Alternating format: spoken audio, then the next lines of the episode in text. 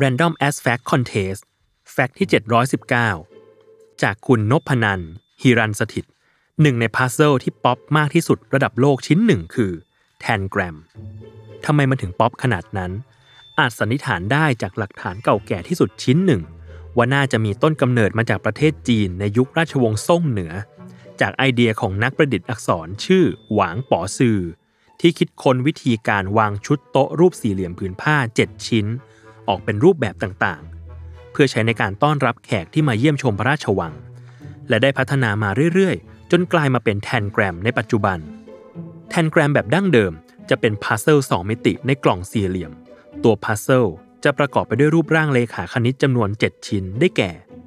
สามเหลี่ยมขนาดเล็ก 2 ชิ้น ขนาดกลาง 1 ชิ้น และขนาดใหญ่ 2 ชิ้น และสี่เหลี่ยมด้านขนาน1ชิ้น และสุดท้ายคือสี่เหลี่ยมจัตุรัส 1 ชิ้น รวมทั้งหมด 7 ชิ้น ส่วนวิธีการแก้พัซเซิลก็ง่ายแสนง่าย แค่หยิบส่วนทั้งหมด 7 ชิ้นมาวางต่อกันบนพื้นเรียบๆ ให้เป็นรูปร่างใดก็ได้ โดยที่ห้ามมีชิ้นใดขาดหรือเกินจากที่ต่อไว้ โดยมีการบันทึกในช่วงศตวรรษที่ 19 ว่า เกิดรูปแบบการแก้พัซเซิลแทนแกรมตัวนี้มากกว่า 6,500 รูปแบบ และมีความเป็นไปได้ในการสร้างรูปแบบต่างๆ ออกมามากกว่า 1,000 ล้านรูปแบบ จากเพียงแค่ชิ้นส่วน ที่ดูไม่ซับซ้อนเพียงแค่ 7 ชิ้นเท่านั้น ในปัจจุบัน